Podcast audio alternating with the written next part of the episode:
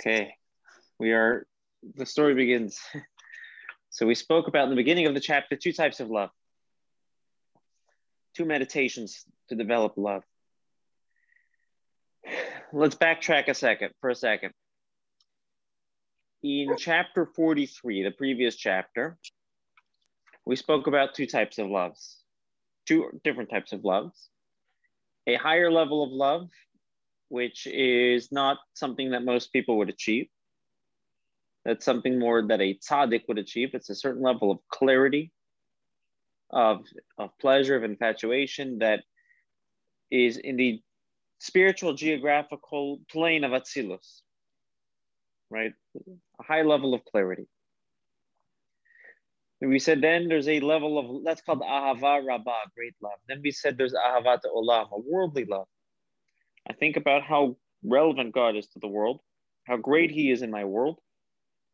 The more I think about Him, the more I feel Him, or the more I, or the more I use the world as a frame of reference to appreciate how great He is.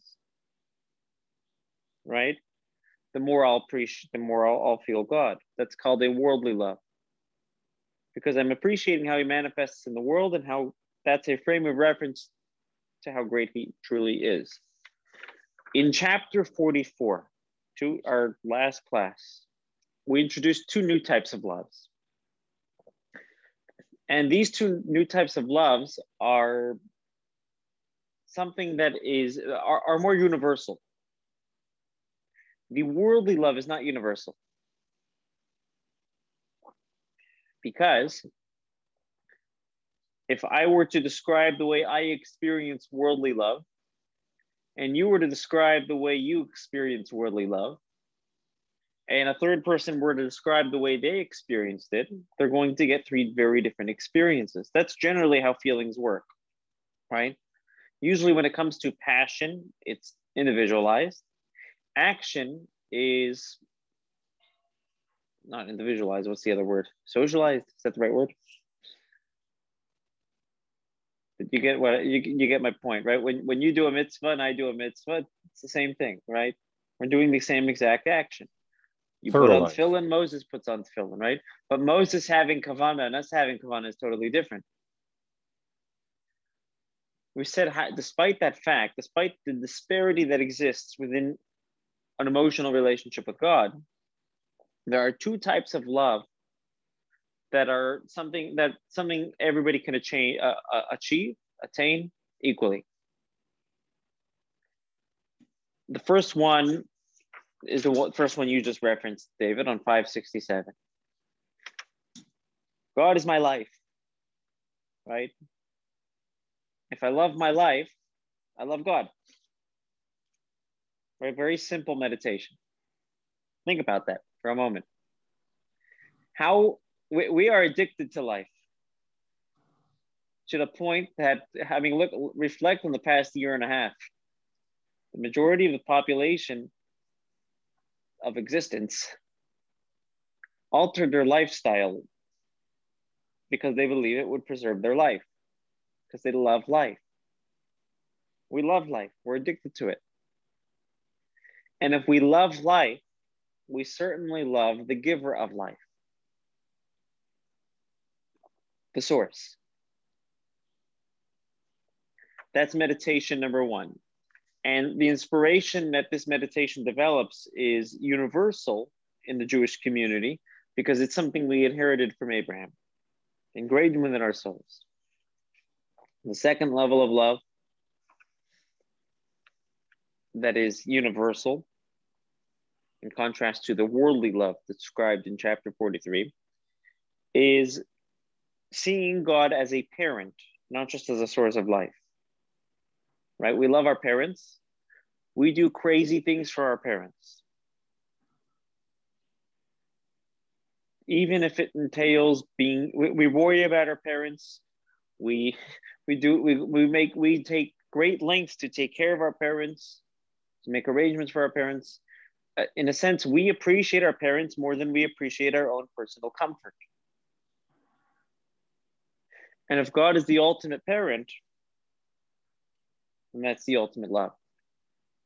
That's med- that was the second meditation. We said that meditation is going to be harder to experience, but we can train ourselves. The more we train ourselves, the more natural it becomes. It's pretty lofty. That is a lofty level to experience. It is. I, I want you to think about that for a second. Appreciate how God is a parent. And by the way, when we say God is a parent, um, it's it's often spoke about spoken about metaphorically, but the Tanya understands God being a parent to us not metaphorically but literally,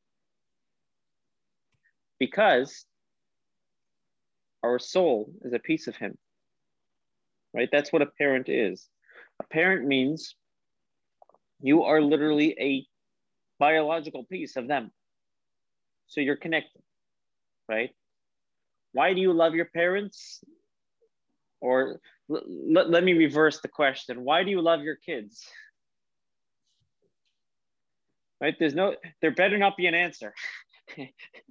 Nobody's saying answer, right? There's no reason why we love our kids. As soon as there's reasons why we love our kids, uh, you know, it's it's uncommon what you, once they're teenagers, you have to find reasons, right? You have to find reasons why you love them. when when they're when they're pre-adolescent and when they're post-adolescent, right? So, Josh, you, love... you're, you're, you're speaking about this because you know what a hard time you gave your parents, right? Because you don't have this experience yet in the other direction. right there, there are times where we have to find reasons to love someone because the natural love that exists is is kind of hidden, right? But when we reflect on it, we realize we really do love them. You have kids. You know, my, my father served as a juvenile court judge for over a decade. And he saw so often kids who grew up in abusive homes, dysfunctional homes, where they're poverty stricken, where there's drugs, where there's abuse on multiple levels, kids would be taken away, unfortunately, or fortunately, I don't know. It depends who you ask. It, it was so common for these kids to want to come back home, even though it was uncomfortable and even though it didn't feel safe. It felt natural. It didn't feel, it might not have been safe, might not have been comfortable, but it was very natural. Now, I'm not saying it's always good to follow nature, but my point is here our relationship with our parents are natural, very natural. In fact, when there's a discord in a familial relationship, you know, we're uncomfortable because it's unnatural. Now, think about this in our relationship with God for a moment. He's a parent to us, not just metaphorically, but literally. Our soul literally was born from Him, right? Our biological parents gave birth to our biological existence. God gave birth to our um, divine existence.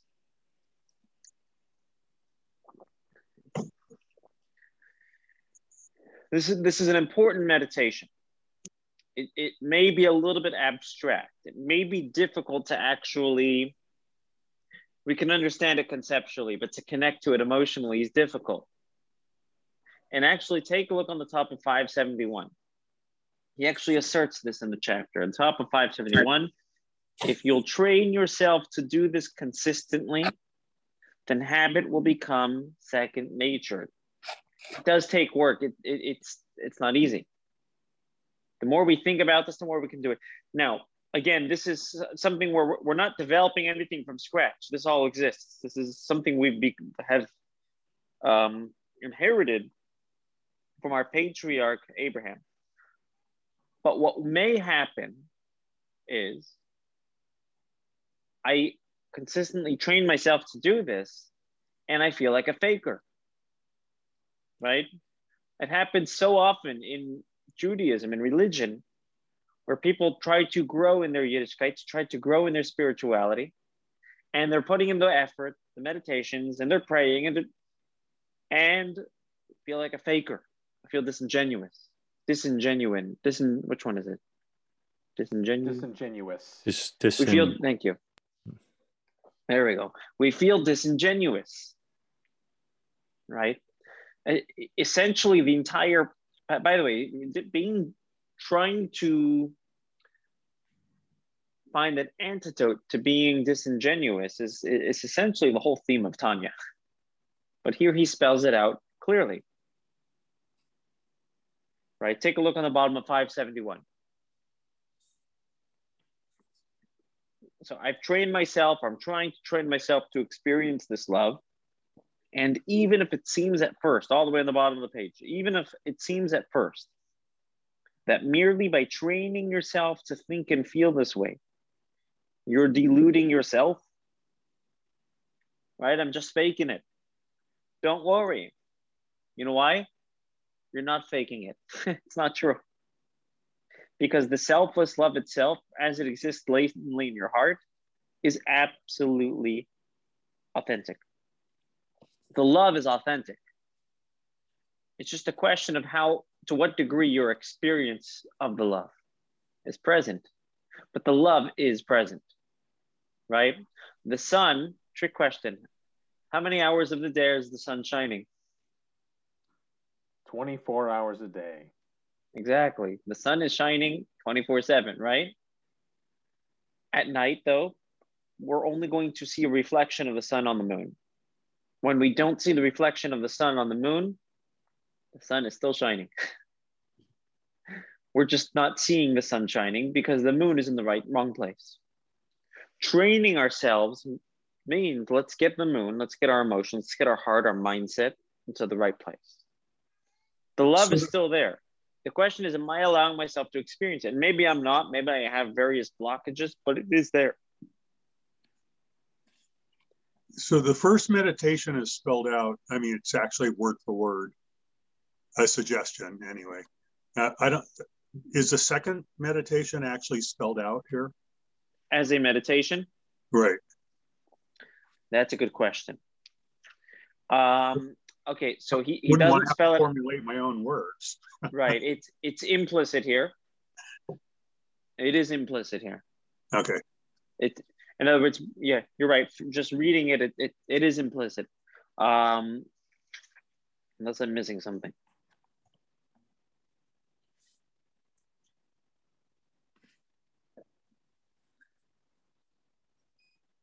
You could you could check uh, 568 to 571 if you read through that those those three pages or four pages.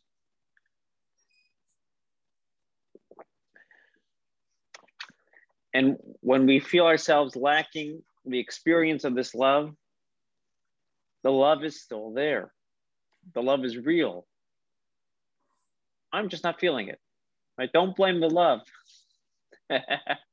this is a powerful lesson in our relationships with uh, in our interpersonal relationships sometimes we don't feel love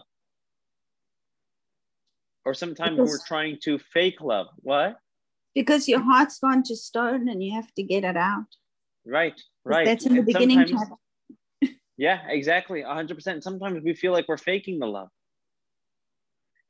and what he's asserting here is you're not faking the love you're working on the love the love is there. It's just a question of to what degree you experience it. Now, let me ask you. Now, this is very philosophical because who cares if I'm not experiencing it? What help does it do? What good does it do? The point of love is to experience. Is an experience? No.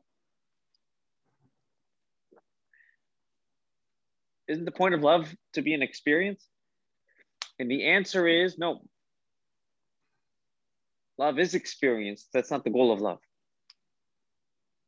Love is not an experience. Love is a motivator. Emotions are an engine. Right? So let's ask ourselves is it motivating me? If this love, which I er, I'm experiencing as disingenuous? Is it motivating me? Mm-hmm. Well, yeah, it is. It is motivating me. Okay, relax. You're good. it's, obviously, it's not ideal, right?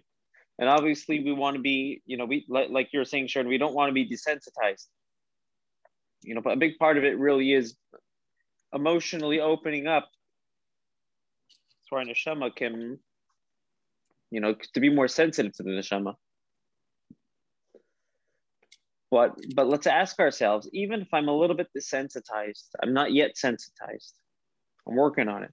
Right? I'm heading in the right direction. Is it motivating me? Take a look on 572. Um, the first bold paragraph, it's the third paragraph on the page.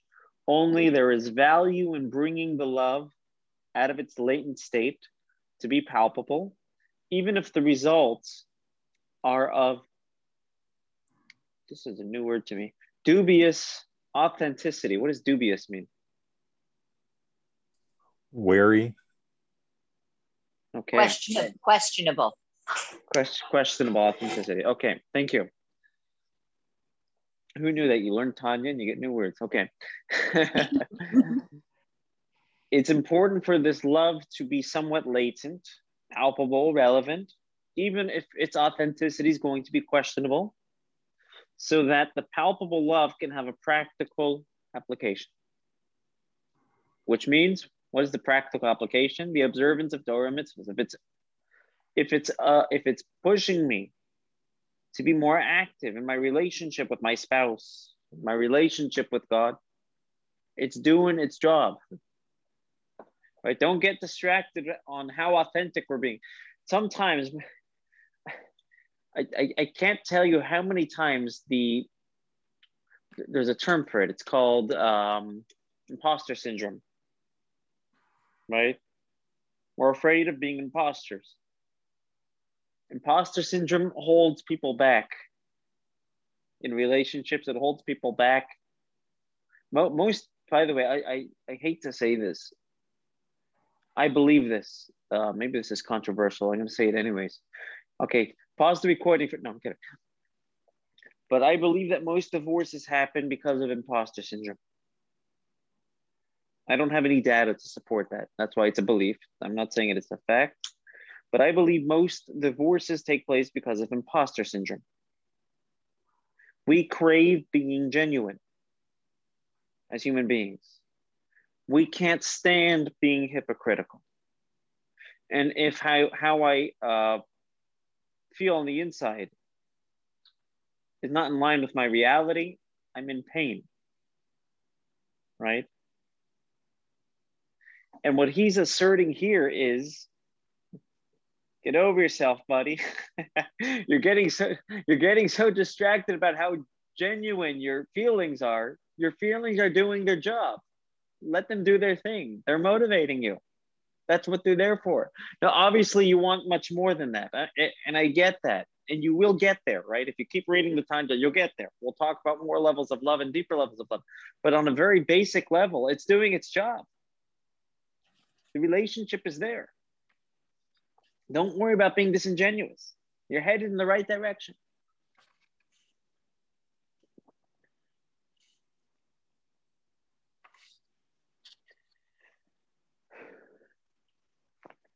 Bottom line, it's motivating me to give God nachas. Sammy Davis Jr. used to say, nachas baby. I've, I've never listened to Sammy Davis Jr., but my, my dad used to love that line. Um, we're giving God nachas. We're making God happy, right? You're making your spouse happy. And you're motivated to do it. Don't worry about being disingenuous. Okay. What is the specific meditation though to experience this love? Either love, by the way. Let's let's shift back. Even if it's not the higher love of God as a father, let's think about God as our life source, right? That's an that's an easier concept to to uh, relate to. I love life. I love the giver of life. Then, right? Um, if if you love Diet Coke, You love visiting the Coke factory. I don't know, but that's I guess that's an oversimplification. But Mike, don't look at this.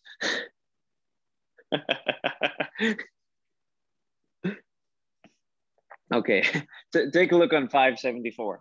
How do we allow ourselves to experience this love? There's a fascinating meditation here. We've mentioned it last time. I'm obsessed with this, and you'll soon see why. This is going to be awesome. Sometimes it's more exciting to learn about the meditation than to actually put in the work and meditate, but we, we won't talk about that. That would be disingenuous, right? Okay. um, middle of 574. The middle bold paragraph. It's the only bold paragraph on the page. Now, even the lower level of more self-oriented love mentioned above in section two, right? The love of I desire you at night, as Isaiah says, where you long for God because he's the source of your life. This is very much within reach of you, meaning it's practically possible to bring this love from its latent state to be palpable.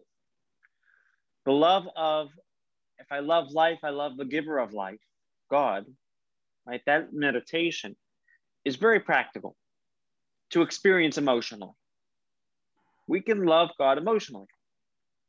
Here's what you need to do retraining yourself consistently with your mouth and heart consistent. What does that mean?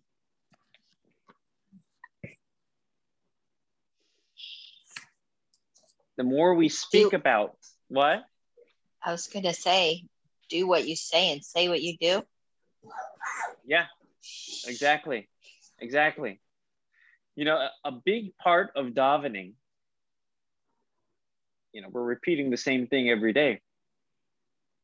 But when you say it, it becomes your reality. And saying it out loud is is more powerful than just saying it to yourself. It actually a hundred percent, a hundred percent. When you say it becomes reality. When you when you verbally enunciate the words, articulate the words, it really becomes reality. Um, I, this is an ugly comparison to make, but with, with ultimate separation, Hitler would say, or he would say about Hitler, that if you want people to believe a lie, just keep on repeating it right? Becomes reality. If that's the case with a lie, how much more so is it the case with the truth? Right? The truth is we have this love latent with it, latent within us. Right? As long as we can believe that, all we got to do is say it. Right? That's davening. That's why we pray. We praise God. God has a healthy self-esteem.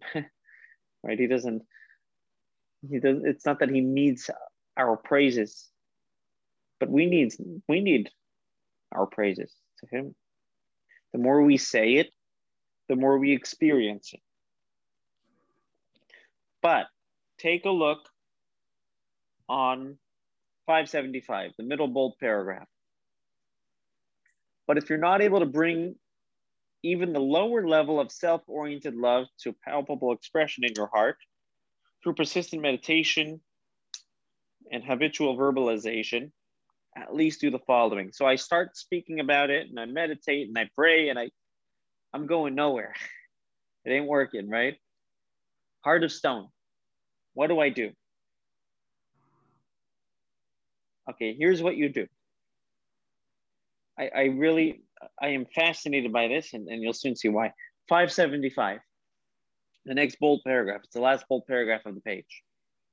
Nevertheless, you can still observe Torah and mitzvahs with sufficient authenticity to enable your worship to spiritually fly heavenward through, at the very least, picturing this love mentally in your mind, causing your mitzvah to be propelled heavenward with the equivalent of wing uh, of a wing of love, since the Blessed Holy One attaches a good de- thought to deed. So think about it this way. Picture it. I'm, I'm actually I'm going to underline this in my book. At the very least, picturing the love mentally in your mind. Think about that for a second. So we're going to do a little exercise here. You're welcome to close your eyes if you want, or you don't have to. But imagine what it would feel like if you loved God.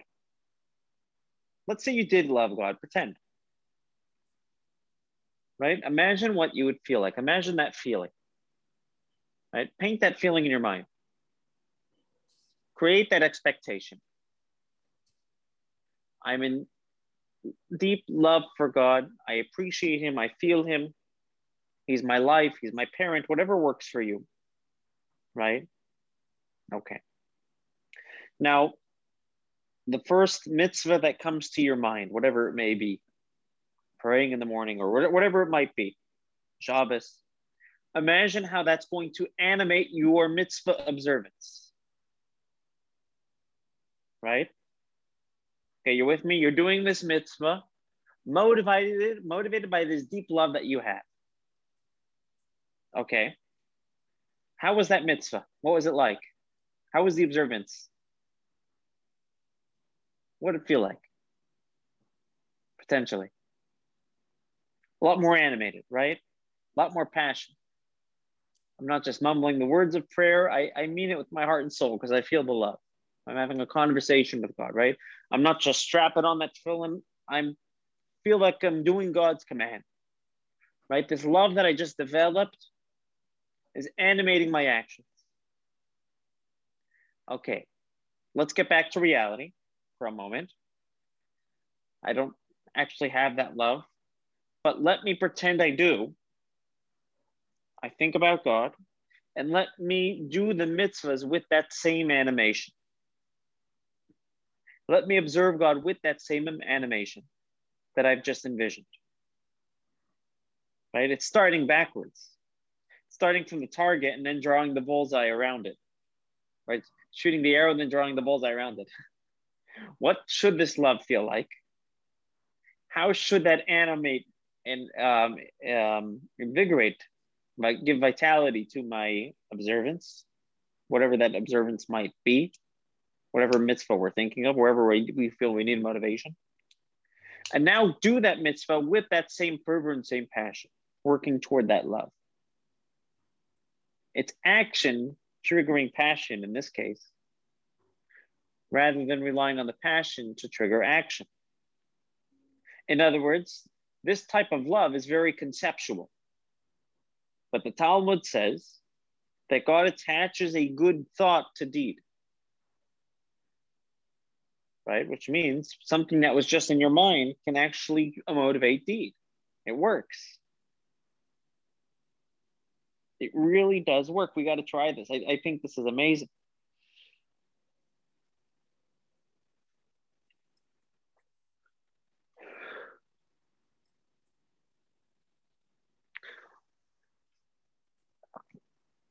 So there's a several step process just just to let we could systemize this meditation. Right?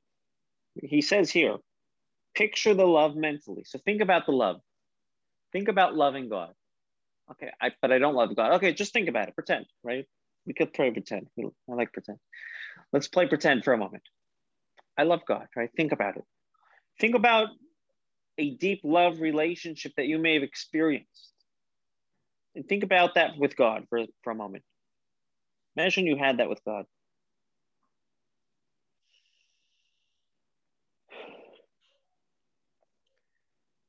Imagine the vitality and passion I would have in doing a mitzvah when I wake up in the morning and I'm just feeling that this is this is who I want to connect with. This is my true love. Now we have to wake up into reality and do the mitzvah with that same love. And now the mitzvah will pull out the love instead of the love relying on the mitzvah to motivate the love, on the love to motivate the mitzvah. This is a very different meditation than what we're used to. It sounds like a lot of hard work and intellectualization to get to a point where it should actually just become natural. Right. It should it shouldn't be so much thought. It should actually just come naturally through the actions and through the good deeds. It's just, yeah. It's, you know what, it, it, it will for some people. Everybody's different. It definitely will for some people. For others, it won't. You know, every, everybody is, the, the problem is our default perspective for most of our for, you know for the first 12 or 13 years of our lives so bar bat mitzvah is the animal soul. That's the perspective we're born into. Which means for the first 12 or 13 years of our life we by default think about ourselves right? Mm. first thing about what think about it. What do babies intentionally give? Unconditional love right? They not intentionally. They unintentionally give it. But what do they intentionally give? Right? They don't intentionally give yet. They're not they're not at that point. People by definition are are, are without the divine soul are self-centered right? Once the bar bat mitzvah takes place now you have a divine soul that's fully integrated. Now that divine now your animal soul is being challenged and that's why adolescents are going to go through their thing and be annoying or whatever it is. You know they're they're not used to having this animal soul uh, sorry divine soul challenge their animal soul. But slowly we try to mature and we can develop the divine soul's perspective. But it, to be sensitive to it you're, you're saying it should be natural and it, it is natural but but it's hard to be sensitive to it. You know we have it's, an animal soul just, we have a body we have we have a, like you have to over intellectualize to get to the point of being at a point where you can open up to the concept of loving which doesn't make sense it makes it like a, like a i don't know it's just so intellectual you know where it should come naturally through mitzvot from the previous chapters it you're is what you're saying is correct. Some people it, yeah. Isn't it isn't it taught?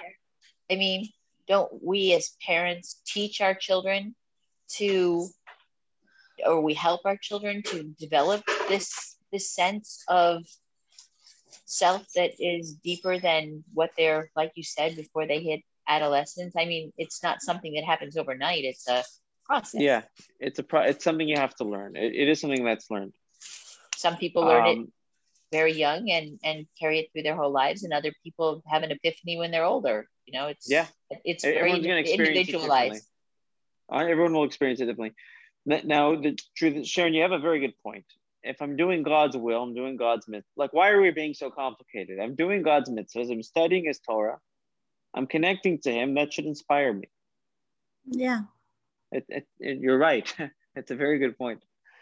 So now, but, if you think about it so much, you think about it to the point of thinking about everything you're not living because you're too busy thinking about how you're going to make this connection when when when it's actually there anyway because the previous chapter said it's there anyway. It just needs to be tapped into.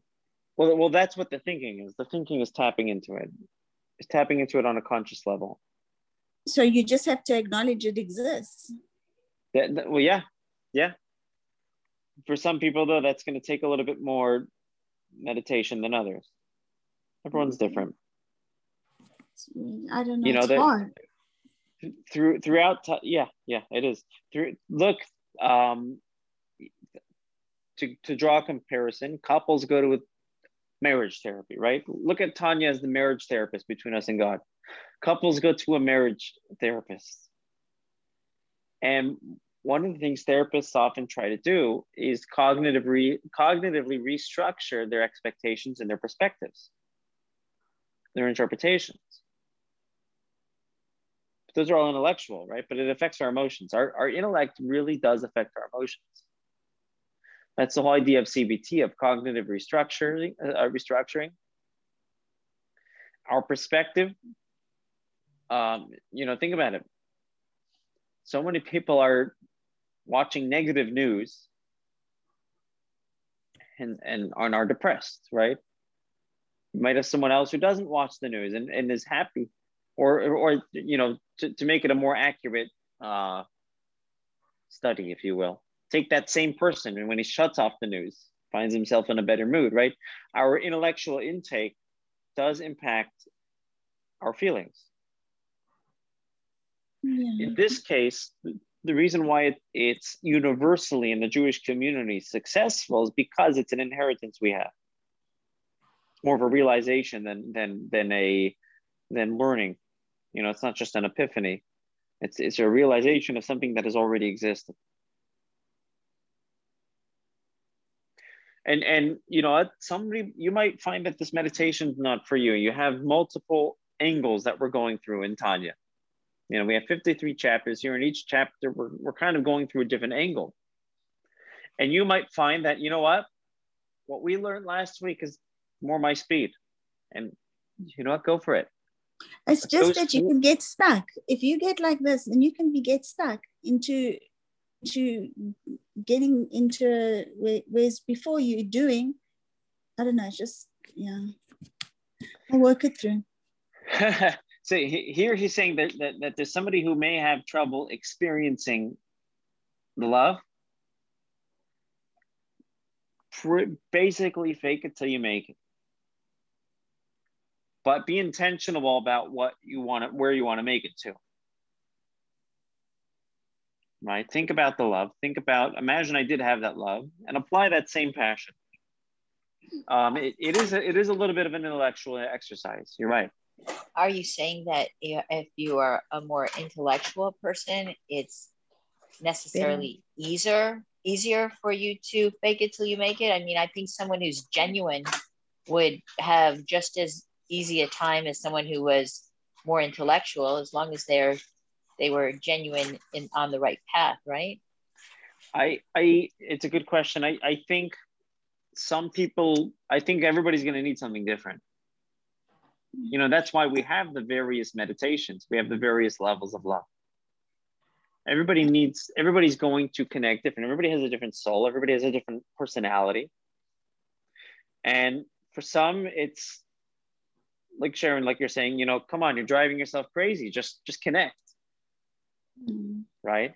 Because how people, are you going to know if you make it? Because you need a proof of making it no, no, no. As, as soon as you think you made it, then we have. Then problems. you haven't made it. yeah, exactly. So you're gonna go mad, literally, because you're never gonna achieve anything. It, it's beautiful. A relationship should never end. A relationship should should should, should always be a uh, a growing process. Then you will always be faking it. No, at, at some point we will feel genuine if at some point we don't feel genuine, we're doing something wrong. Okay. At some point, we should feel genuine. And what he's saying here is that it, it is genuine. It's just a question of, you know, experientially, it might not yet be, but but it's there. It is there. I think it's sort of like learning. Some people are visual learners, some people are audible, some people are tactile learners. And you can't i think learning to love god probably you have to try different ways for different people. Right? You gotta there's your your love or language. or a combination. What? or a combination. Yeah. yeah. But I, I yeah exactly. You might find that this part of the chapter speaks to you and you know maybe those couple of lines you'll underline in your book and reflect on those. And you might find no you know what and it might depend on what day where you're holding in life you know and what day of the year it is you know what i mean? There's times where no let me go back to chapter 32 this is what i need right now. This is what speaks to me right now.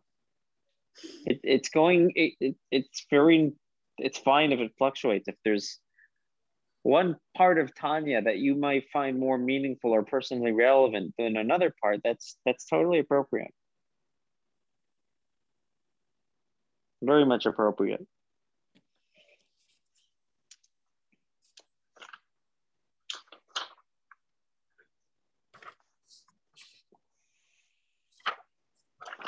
you look on 580, I'm gonna skip ahead a little bit.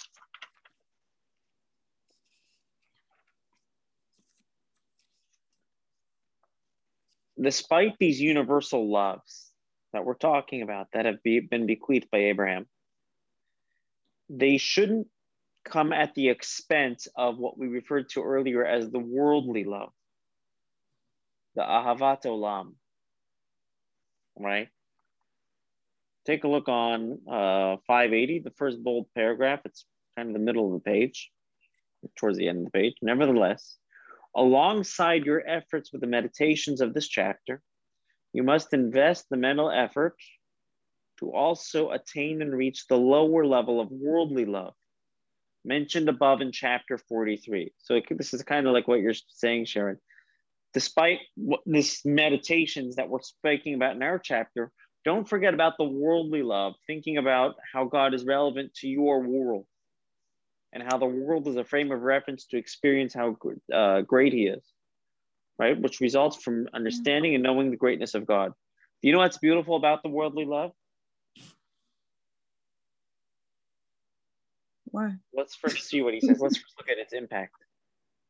Um, the next bold paragraph, last one of the page. Worldly love is necessary in order to be passionate about God, to engorge your torch of fiery love. It's more emotional, like a flaming fire and roaring flames burning up to the heavens.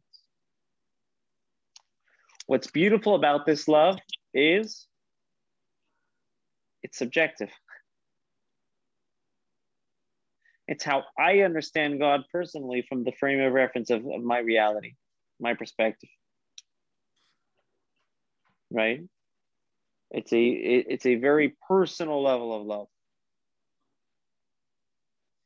And the reason why that's important, you know, there there's there's two things we want in in, in a relationship. And they're often contradictory. And if we can bridge the two, we fulfill the whole purpose of existence. We want a relationship to be true or anything, not just a relationship. We want truth and we want we want life to be true. We want it to be meaningful. Those are often at odds with one another, right? Truth does not accommodate feelings and what is meaningful, personally meaningful, is not often the genuine truth, reality. So, what we were talking about earlier is experiencing the truth of God as the giver of life, as a parent. Very difficult to connect to these concepts in some ways. The only way we could connect is because the the um, inkling to connect to that has been bequeathed by, by Abraham, by the patriarchs. They're true, but they're not necessarily meaningful. Right? On if, the other hand, that if, which is if, meaningful yeah. is not necessarily the genuine, doesn't mean it's a lie, but it doesn't mean it's true. I find it meaningful, right? Um, if, if you're questioning truth, then you have to challenge. Because, because if you challenge and it's true, it will stay true. So, so, but, and to make it meaningful, but you know the truth because it's in the Torah, but it's the, the, the connection is true because it's supposed to be there, but you have to challenge it because the thing that's true is got to stay true. Right. In other words, it's not going anywhere. Right. Our challenging yeah. it or our, our trying to process it subjectively is what makes truth meaningful. It's bridging the two worlds. Yeah. Right. If we can because it makes it worlds, it makes it true because it's it, it then it makes it more meaningful because it is true. Yeah, exactly. In other words, if God is not only true, but true to me, if he's just true to me, this is how I like to conceptualize God. Okay, I created a God, you know. but if the God is true, I accept him. And I process that truth by way of challenging by way of meditating. So now the truth becomes meaningful and I fulfilled my purpose of existence. Take a look on 582.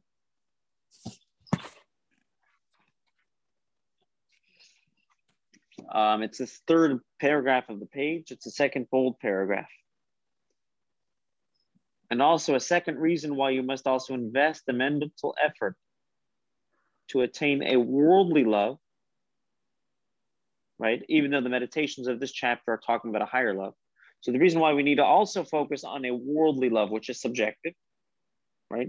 The world is very subjective, is because this is the whole purpose of man and the reason for his existence. Man exists in order to know, intimately know, da'as, the glory of God, and the splendor of his glorious kingdom. And while God intrinsically defies comprehension, each individual must try to grasp as much as he can withstand. So let, let me put it this way. How much of your mind, how much of God can your mind understand? What percentage of God can your mind understand? Zero, right? That's experiencing the truth of God. What percentage of your mind should be occupied with understanding God? 100%. That's the meaningful relationship part of God. If we can get both of those simultaneously, we've fulfilled our purpose of, of existence. The world will know God. That's the Messianic era. To know the truth of God, but yet in a meaningful way. Right? Uh, take a look at the last line. It quotes from the Zohar, all the way in the last, all the way at the bottom of the page on 582. As written, as is written in the Zohar by Mahemna Parshas that God emulated his different attributes. The reason why God created the world essentially is so that people should know him, to have a personal, meaningful relationship with God. But the truth of him, which means as much as I can experience emotionally and conceptually, I can re- I should realize that he's way beyond what I can cognitively experience.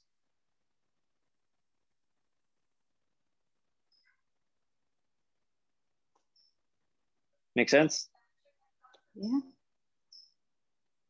Okay, well, that's my story, and I'm sticking to it.